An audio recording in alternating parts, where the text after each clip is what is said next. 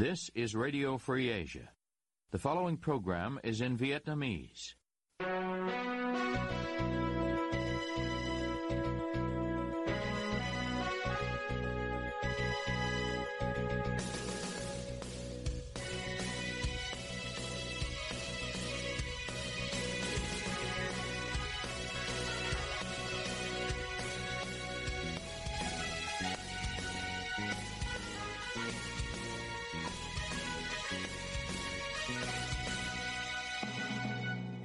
Đây là đài Á Châu Tự Do, phát đi từ thủ đô Washington, D.C., Hoa Kỳ.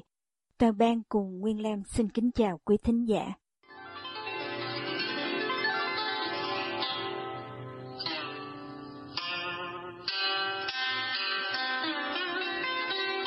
Kính mời quý vị theo dõi chương trình phát thanh tối ngày 4 tháng 8 năm 2022, đang được phát trực tiếp từ lúc 9 giờ giờ Việt Nam trên trang chủ Ban Tiếng Việt Đài Á Châu Tự Do. Mở đầu cho chương trình phát thanh hôm nay, mời quý vị đến với bản tin chi tiết. Bộ Công an Việt Nam sẽ nghiên cứu để bổ sung một nơi sinh vào mẫu hộ chiếu mới. Đó là phát biểu hôm 3 tháng 8 của Trung tướng Tô Ân Sô, tránh văn phòng kiêm người phát ngôn của Bộ Công an Việt Nam về vấn đề mẫu hộ chiếu mới series P của Việt Nam không có một khai nơi sinh. Do thiếu một nơi sinh nên ngày 27 tháng 7, Đại sứ quán Đức tại Việt Nam ra thông báo ngừng cấp thị thực đối với công dân Việt Nam sử dụng cuốn hộ chiếu mới. Quyết định tương tự sau đó tiếp tục được hai quốc gia châu Âu khác là Tây Ban Nha và Cộng hòa Séc đưa ra hồi đầu tháng 8. Tuy vậy, Bộ Công an Việt Nam vẫn khẳng định mẫu hộ chiếu mới được làm theo đúng quy định của pháp luật Việt Nam và tiêu chuẩn quốc tế. Mẫu hộ chiếu mới màu xanh tím của Việt Nam có thiết kế được cho là đẹp hơn so với mẫu hộ chiếu cũ Đặc biệt là mỗi trang đều được in hình ảnh các địa danh nổi tiếng tại quốc gia Đông Nam Á này, như Vịnh Hạ Long, Kinh Đô Huế hay cột cờ Lũng Cú ở Hà Giang. Quyết định của ba nước châu Âu như vừa nêu đã thu hút sự quan tâm của dư luận Việt Nam cả trong và ngoài nước. Trả lời phỏng vấn của Đại Châu Tự Do, ông Hoàng Quốc Hùng, người điều hành diễn đàn Tôi và Sứ quán dành cho người Việt Nam sinh sống ở nước ngoài, cho biết chính thành viên của diễn đàn đã cảnh cáo việc không có nơi tích sinh trong cuốn hộ chiếu mới, trước cả khi phía đại sứ quán Đức lên tiếng. Thì trước khi Đức họ phản đối chính thức trên trang đại sứ quán thì đã có thành viên họ phản hồi ở trên uh, diễn đàn tổng sứ quán rồi tức là những cái người định cư ở tại Đức họ đến đổi hộ chiếu theo mẫu mới của phía đằng ờ, đại sứ quán Việt Nam đến khi đến trình báo có hộ chiếu mới với cả sở di trú của Đức thì sở di trú Đức họ vẫn cứ tiếp nhận cái cuốn hộ chiếu đấy. Thế nhưng mà họ họ bảo với cả cái ờ, người mà cầm cuốn hộ chiếu đấy là cuốn hộ chiếu này không có lý sinh. Ông này cũng cho biết Đức và Cộng hòa Séc là hai quốc gia có số người Việt sinh sống đông đảo nhất ở châu Âu, nên việc hai nước này từ chối cấp thị thực cho công nhân Việt Nam sở hữu phiên bản hộ chiếu mới sẽ ảnh hưởng đến rất nhiều người, đặc biệt là những người cần phải gia hạn visa. Do vậy, phản ứng của cộng đồng người Việt ở những nơi này là khá tiêu cực, theo ông Hùng sau khi mà Bộ Ngoại giao Đức họ chính thức ra công hàm họ trao cho phía đảng Việt Nam và họ tạm thời dừng không cấp visa cho những cuốn hộ chiếu đấy thì là phần lớn là các thành viên của trang cơ và sứ quán đều phản ứng rất là mạnh về cái vấn đề không có lưu sinh. Đối với người Việt Nam trong nước thì việc cuốn hộ chiếu mới bị ba nước Đức, Séc và Tây Ban Nha từ chối cấp visa đã ảnh hưởng đến các đối tượng muốn đi du lịch, đi du học hoặc đi làm việc tại các nước châu Âu kể trên. Trao đổi với phóng viên đại cho tự do qua tin nhắn, bà Hoàng Anh, một người kinh doanh du lịch tại tỉnh Bắc Giang, cho biết công ty của bà giờ đây phải tránh nhận những khách dùng cuốn hộ chiếu mới. Chúng tôi xin trích đọc nguyên văn. Hiện giờ thì việc các nước châu Âu không cấp visa cho những người dùng hộ chiếu mới vẫn chưa ảnh hưởng nhiều đến tình hình kinh doanh, vì số lượng hộ chiếu mới được nộp vào đại sứ quán để xin visa vẫn nhỏ. Và để tránh rủi ro, thì chúng tôi đã quyết định không nhận thêm khách có hộ chiếu mới, còn những người dùng hộ chiếu cũ thì vẫn bình thường, hết trích. Còn ông Trần Đình Thành, một người làm trong mảng du lịch và du học cho biết, nhiều công ty hiện đã phải bỏ ba nước Đức, Séc và Tây Ban Nha ra khỏi lịch trình các chuyến du lịch ở châu Âu. Và cũng có hiện tượng người sở hữu hộ chiếu mới hủy chương trình du lịch dù đã mua để chờ xem liệu tình hình có thay đổi hay không trong thời gian sắp tới. Với thông báo của Trung tướng Tô Ân Sô như vừa nêu, và Hoàng Anh hy vọng vấn đề sẽ được giải quyết và khắc phục nhanh chóng. Tòa án Nhân dân cấp cao tại Hà Nội sẽ xét xử phúc thẩm ba nhà hoạt động nổi tiếng ở Hà Đông, Hà Nội trong hai phiên tòa riêng biệt vào ngày 16 tháng 8 và 17 tháng 8. Luật sư Đặng Đình Mạnh cho biết thông tin trên trong một bài viết trên Facebook cá nhân của ông. Theo đó, phiên tòa phúc thẩm đối với nhà báo độc lập Lê Văn Dũng, tức Lê Dũng Vô Va, sẽ được tiến hành vào ngày 16 tháng 8. Còn trong ngày kế tiếp là phiên phúc thẩm đối với hai nhà hoạt động về quyền đất đai Trịnh Bá Phương và Nguyễn Thị Tâm. Ông Lê Văn Dũng, sinh năm 1970, bị Tòa án Nhân dân thành phố Hà Nội kết án 5 năm tù giam và 5 năm quản chế với tội danh tuyên truyền chống nhà nước theo Điều 88 Bộ Luật Hình sự 1999 trong phiên tòa hồi tháng 3. Ông bị buộc tội làm, đăng tải lên mạng xã hội 12 video clip có nội dung tuyên truyền chống phá nhà nước, phỉ bán chính quyền, phao tin bịa đặt, gây hoang mang trong nhân dân và xúc phạm danh dự, uy tín của lãnh đạo đảng, nhà nước trong thời gian từ tháng 3 năm 2017 cho đến tháng 9 năm 2018. Trong phiên tòa, ông không phủ nhận việc đăng tải 12 video clip nhưng nói rằng nội dung của các clip ấy chỉ nói lên sự thật. Ông Dũng khẳng định mình vô tội, chiếu theo hiến pháp Việt Nam và các công ước quốc tế về nhân quyền mà Việt Nam đã ký kết. Trong tin nhắn gửi phóng viên Đài Á Châu Tự Do, bà Bùi Thị Huệ, vợ của ông Dũng, nói bà hy vọng chồng mình sẽ được trả tự do trong phiên phúc thẩm sắp tới. Bà nói, đối với các tù nhân lương tâm như chồng bà, thì bản án một ngày cũng là quá nặng. Trong khi đó, ông Trịnh Bá Phương, sinh năm 1985, và bà Nguyễn Thị Tâm, sinh năm 1972, cùng ở xã Dương Nội và cũng bị bắt trong cùng ngày 24 tháng 6 năm 2020 với cùng cáo buộc phát tán tài liệu nhằm chống nhà nước theo Điều 117 của Bộ Luật Hình sự 2015. Hai người này cùng với mẹ của ông Phương là bà Cấn Thị Theo và em trai Trịnh Bá Tư bị bắt trong cùng một ngày sau khi lên tiếng mạnh mẽ trên mạng xã hội phản đối việc cảnh sát cơ động bố ráp người dân xã Đồng Tâm trong đêm, hậu quả làm ông Lê Đình Kình và ba cảnh sát thiệt mạng. Trong phiên tòa hồi tháng 12 năm ngoái, Tòa án Nhân dân thành phố Hà Nội kết tội hai nhà hoạt động này và kết án ông Trịnh Bá Phương mức án 10 năm tù giam và 5 năm quản chế. Còn bà Nguyễn Thị Tâm mức án 6 năm tù giam và 3 năm quản chế. Trả lời phỏng vấn của Đài Á Châu Tự Do, bà Đỗ Thị Thu, vợ của ông Trịnh Bá Phương nói Em vô cùng bất mãn trước cái phiên tòa sơ thẩm này ạ. Bởi vì uh, gia đình em, chồng em cũng như gia đình em uh, chỉ uh, lên tiếng trước những uh, sự thật về đất đai và trước những sự thật về nhân dân đồng tâm Vậy mà họ đã kết án chồng em 15 tù và mẹ em và em chị bà Tư 8 năm tù ạ. Em thấy bản án này rất là phi lý ạ. À, em không có hy vọng gì à, về phiên tòa phúc thẩm sắp tới ạ. Và em cũng không trông đợi gì à, về phiên tòa này sẽ giảm án cho chồng em ạ. Em chỉ mong rằng uh, chế độ uh, cộng sản độc tài này sẽ sớm sụp đổ để cho nhân dân Việt Nam uh, đỡ khổ hơn ạ và có được tự do hơn ạ và lúc đấy thì uh, chồng em cũng như các tù nhân lương tâm khác sẽ được uh, trả tự do ạ. Ông Trịnh Bá Phương bị biệt giam kể từ ngày bị bắt, không được gặp gia đình và người thân mà chỉ được gặp luật sư vài lần trong trại giam để chuẩn bị cho việc bào chữa. Trong phiên tòa sơ thẩm, ông tố cáo điều tra viên của Công an Hà Nội tra tấn ông nhiều lần trong quá trình thẩm vấn, đánh ông vào bộ phận sinh dục khiến ông vô cùng đau đớn. Trong khi đó, bà Cấn Thị Thêu và con trai Trịnh Bá Tư đều bị mức án 8 năm tù giam và 3 năm quản chế trong một phiên tòa sơ thẩm khác. Bà Theo cùng hai con trai được trao giải thưởng nhân quyền Việt Nam năm 2021 của mạng lưới nhân quyền Việt Nam vì các nỗ lực bảo vệ quyền con người của họ. Bà Nguyễn Thị Tâm cũng từng bị giam cầm hai lần vì đấu tranh chống lại việc thu hồi đất của chính quyền xã Dương Nội. Lần đầu là năm 2008 với cáo buộc gây rối trật tự công cộng, và lần hai năm 2014 với tội danh chống người thi hành công vụ. Án 3 năm 6 tháng tù đối với cựu phóng viên Nguyễn Hoài Nam vào ngày 4 tháng 8 được tòa phúc thẩm tại thành phố Hồ Chí Minh giảm 18 tháng xuống còn 2 năm. Truyền thông nhà nước loan tin dẫn kết quả phiên xử diễn ra trong cùng ngày như vừa nêu. Ông Nguyễn Hoài Nam, người từng cộng tác cho các tờ báo nhà nước gồm Pháp luật thành phố Hồ Chí Minh, Thanh niên, VTV vào ngày 5 tháng 4 vừa qua bị tòa sơ thẩm thành phố Hồ Chí Minh tuyên 3 năm 6 tháng tù với cáo buộc tội lợi dụng các quyền tự do dân chủ xâm phạm lợi ích của nhà nước, quyền, lợi ích hợp pháp của công dân. Theo bản án sơ thẩm, vào ngày 8 tháng 10 năm 2018, ông Nguyễn Hoài Nam cung cấp cho cơ quan cảnh sát điều tra thuộc Bộ Công an các tài liệu, dữ liệu điện tử liên quan đến một vụ tiêu cực tại Cục Đường Thủy, nội địa Việt Nam.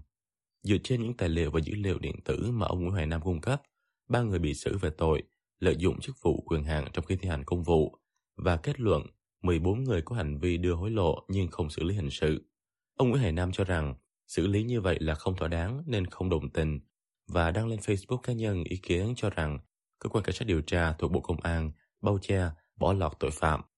Cơ quan chức năng cho rằng các bài viết của ông Nguyễn Hoài Nam đăng trên Facebook cá nhân có nội dung mà những cơ quan này cho là vu khống xúc phạm uy tín của tổ chức cũng như danh dự nhân phẩm cá nhân.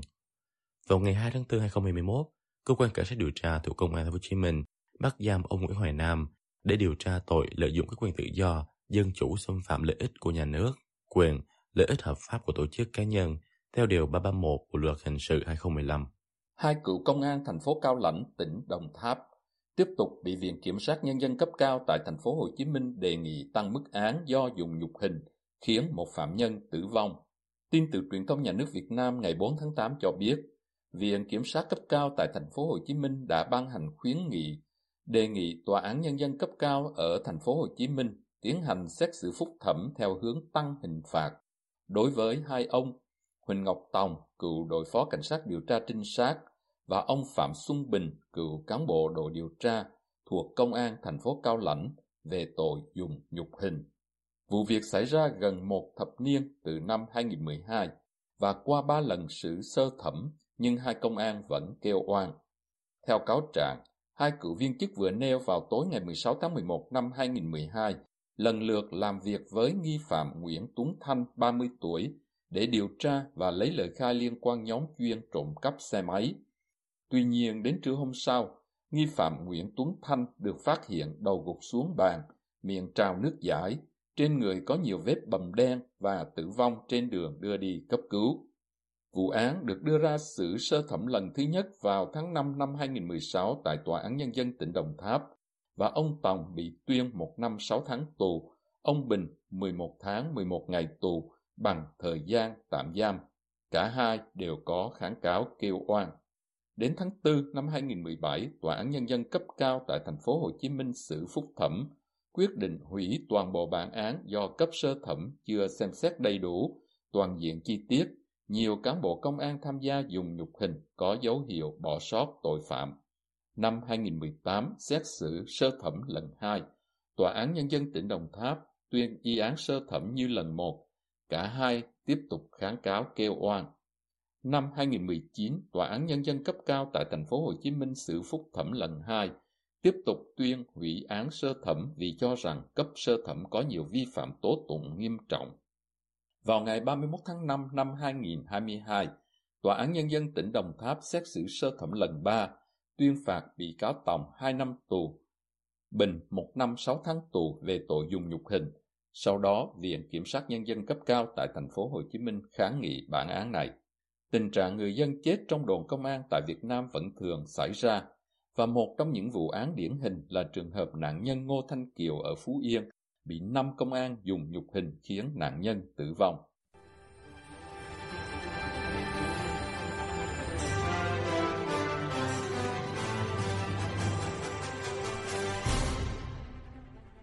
Quý thính giả đang theo dõi chương trình phát thanh của Đài Á Châu Tự Do. Tiếp nối chương trình, thưa quý vị, hai dự thảo về tín ngưỡng tôn giáo theo kế hoạch có thể được thông qua trong kỳ họp Quốc hội tới đây.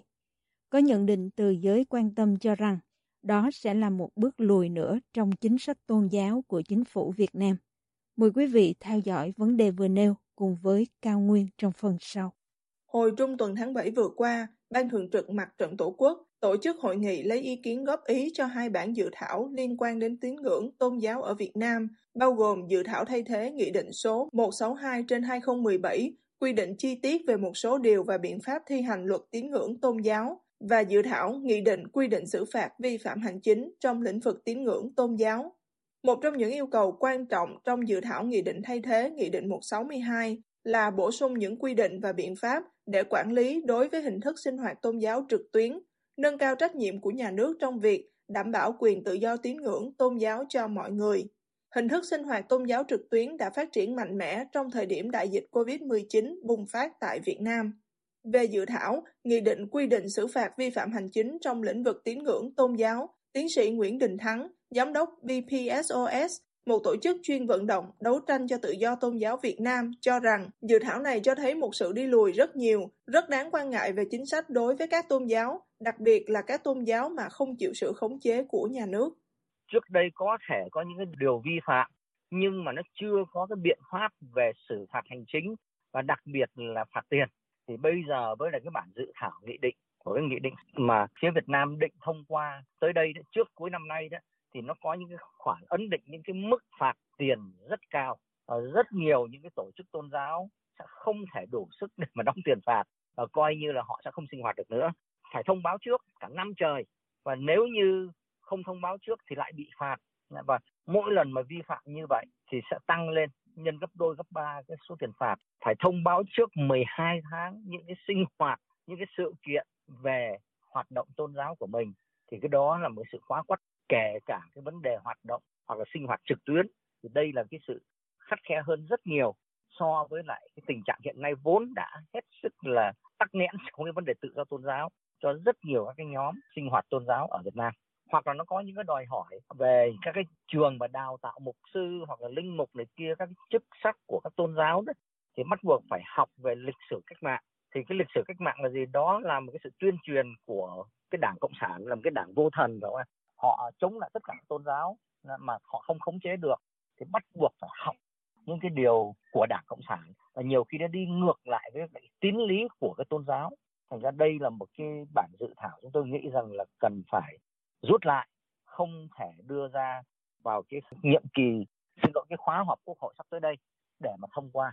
Những điểm mà tiến sĩ Thắng cho là nghiêm trọng, bóp nghẹt tự do tôn giáo, được quy định cụ thể trong dự thảo như sau. Khoảng 2 điều 25 phạt 10 triệu đến 20 triệu đồng nếu không tổ chức giảng dạy môn học lịch sử Việt Nam, pháp luật Việt Nam trong chương trình đào tạo của cơ sở đào tạo tôn giáo. Điều 28 khoảng 1 cảnh cáo đối với việc không thông báo các danh mục hoạt động tôn giáo diễn ra hàng năm đến cơ quan nhà nước có thẩm quyền. Ngoài ra, dự thảo còn quy định mức phạt từ 10 đến 20 triệu đồng đối với các tổ chức không được nhà nước cấp phép hoạt động và buộc phải chấm dứt các hoạt động tôn giáo. Tại Điều 20 quy định xử phạt 5 đến 10 triệu đồng nếu không hủy kết quả phong phẩm hoặc suy cử người làm chức sắc theo yêu cầu của cơ quan nhà nước có thẩm quyền. Nếu tổ chức hội nghị liên tôn giáo, hội nghị có yếu tố nước ngoài khi không được cơ quan nhà nước chấp thuận sẽ bị phạt tiền từ 10 đến 20 triệu đồng. Đối với các hoạt động quyên góp của các tổ chức tôn giáo, theo Điều 39, xử phạt 5 đến 10 triệu đồng nếu không thông báo hoạt động quyên góp cho các cơ quan nhà nước. Nếu nhận các khoản tài trợ không đúng với mục đích đã được cơ quan nhà nước chấp thuận, sẽ bị phạt 20 đến 40 triệu đồng, đồng thời tịch thu tiền hiện vật đã nhận được. Một sư thầy muốn ẩn danh tính thuộc Giáo hội Phật giáo Việt Nam Thống Nhất nói với AFA rằng không chỉ riêng hai bản dự thảo nêu trên, mà trong tất cả các văn bản luật về tín ngưỡng, tôn giáo khác nhau đều thể hiện sự hà khắc, kiềm kẹp của chính phủ đối với các hoạt động tôn giáo. Tôi nhận định đây là dự thảo thừa thải, không cần thiết, bởi vì trong các điều luật khác, nó đã vi phạm nghiêm trọng quyền tự do tôn giáo rồi. Bây giờ lại ra thêm một bản dự thảo này và sắp sửa được ban hành thì lại càng vi phạm nghiêm trọng hơn về vấn đề tự do tôn giáo ở Việt Nam. Theo vị sư thầy này, nhà nước luôn tìm mọi biện pháp để thâu tóm tôn giáo một cách triệt để. Do đó, những tổ chức tôn giáo độc lập, không chịu sự kiểm soát, luôn bị coi là cái gai trong mắt của chính quyền. Họ tìm đủ mọi cách tấn công, đàn áp để giải thể các tổ chức tôn giáo này. Giáo hội Phật giáo Việt Nam Thống Nhất gần như bị cô lập, đàn áp và sách nhiễu mọi mặt, luôn luôn trong các hoạt động tổ chức hành chính hoặc hoạt động cúng lễ các hình thức tôn giáo, chúng tôi đều bị đàn áp trực tiếp hoặc gián tiếp. Tiến sĩ Đỗ Lan Hiền, Viện trưởng Viện Nghiên cứu Tín ngưỡng Tôn giáo, phát biểu trong hội thảo góp ý về nghị định xử phạt hành chính trong lĩnh vực tôn giáo nói rằng việc xử phạt chính là hoạt động bảo vệ tôn giáo. Tuy nhiên, trong năm qua, tại Việt Nam đã xảy ra nhiều vụ việc bị người trong cuộc cho là đàn áp tôn giáo Điển hình như vụ các tín đồ tôn giáo sắc tộc ở Tây Nguyên theo đạo tin lành nói họ không được chấp thuận khi đăng ký nhóm họp cầu nguyện tại gia. Hay chính báo chí nhà nước cũng báo cáo rằng đã xóa bỏ hoàn toàn đạo Hà Mòn trên toàn lãnh thổ Việt Nam. Hôm 12 tháng 7, báo Công an Nhân dân, cơ quan ngôn luận của Bộ Công an Việt Nam đăng bài viết của tác giả Quỳnh Vinh với nội dung tuyên truyền về chiến dịch xóa bỏ đạo Dương Văn Mình ở Bắc Cạn. Quý thính giả vừa theo dõi chương trình phát thanh tối ngày 4 tháng 8 năm 2022 của Ban Việt ngữ Đài Á Châu Tự Do. Toàn ban cùng Nguyên Lam cảm ơn quý vị đã đến với chương trình và hẹn gặp lại quý vị vào chương trình ngày mai. You have been listening to Radio Free Asia.